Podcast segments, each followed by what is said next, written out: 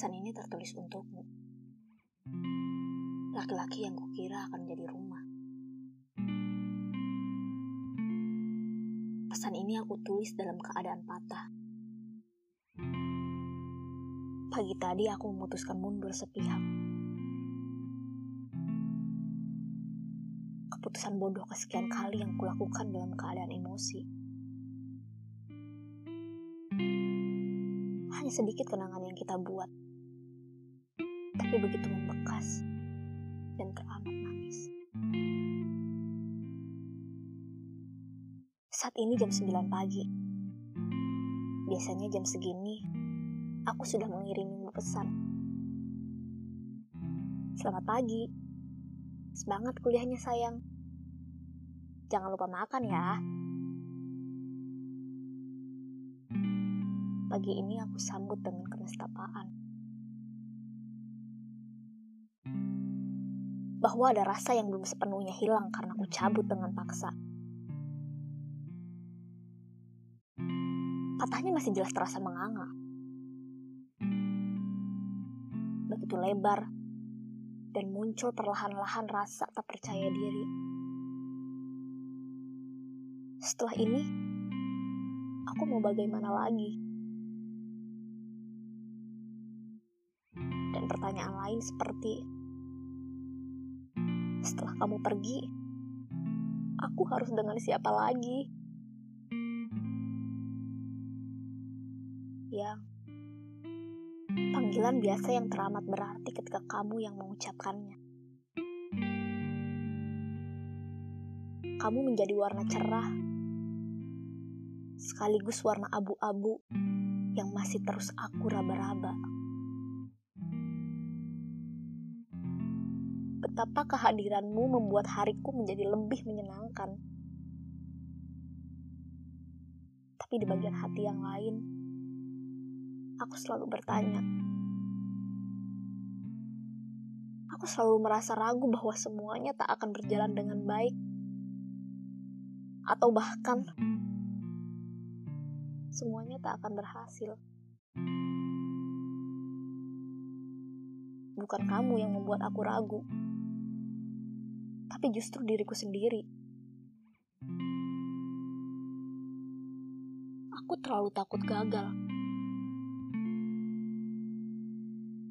Aku terlalu takut jalan yang aku tempuh tak akan membawaku kepada tujuan yang aku cita-citakan. Aku takut kalau aku telah salah memilih laki-laki untuk kujadikan sebagai kekasih. Dan pagi tadi, aku telah tuntas diliputi rasa takutku sendiri. dengan rasa lemas, emosi di dada. Ku ketik dengan amarah, bukan dengan logika. Oke, kita cukup sampai di sini. Lalu kamu bilang, kamu egois. Aku termenung. Benarkah aku egois? Salahkah langkah yang kuambil kali ini? Atau justru ini memang sudah salah sejak pertama kali kita memulainya? Lalu praduga-praduga lain terus bermunculan. Mungkin akan baik-baik saja jika kita tak memulainya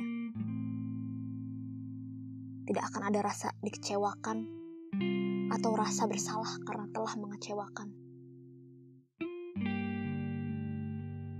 Mungkin tak akan ada rasa kehilangan dan juga kehampaan yang datang dengan bersamaan. Mungkin tak ada rasa canggung yang akan datang ketika harus berdiskusi banyak hal lagi, seperti yang sering kita lakukan dulu. mungkin aku akan tersenyum bangga saat kamu menggunakan toga dan mengucapkan selamat atas gelar barunya ya. Atau sekedar sapaan basa-basi seperti Apa kabar? Apa rencanamu setelah wisuda? Mungkin itu hanya praduga yang aku sangkakan. Tak berarti semuanya benar-benar akan terjadi. Atau justru kita akan semakin dewasa dengan adanya kejadian ini.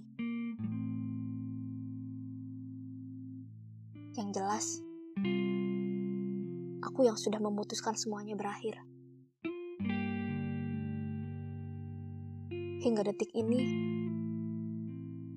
aku masih menyesalinya. Tapi apa pun keputusan yang sudah aku buat, sudah pasti harus aku pertanggungjawabkan. Maaf. Maaf untuk perjalanan yang teramat singkat ini. Maaf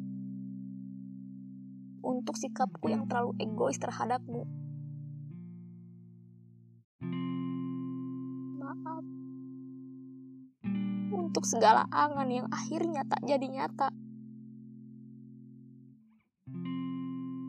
Maaf untuk segala kebaikanmu yang tak kubalas dengan baik pula.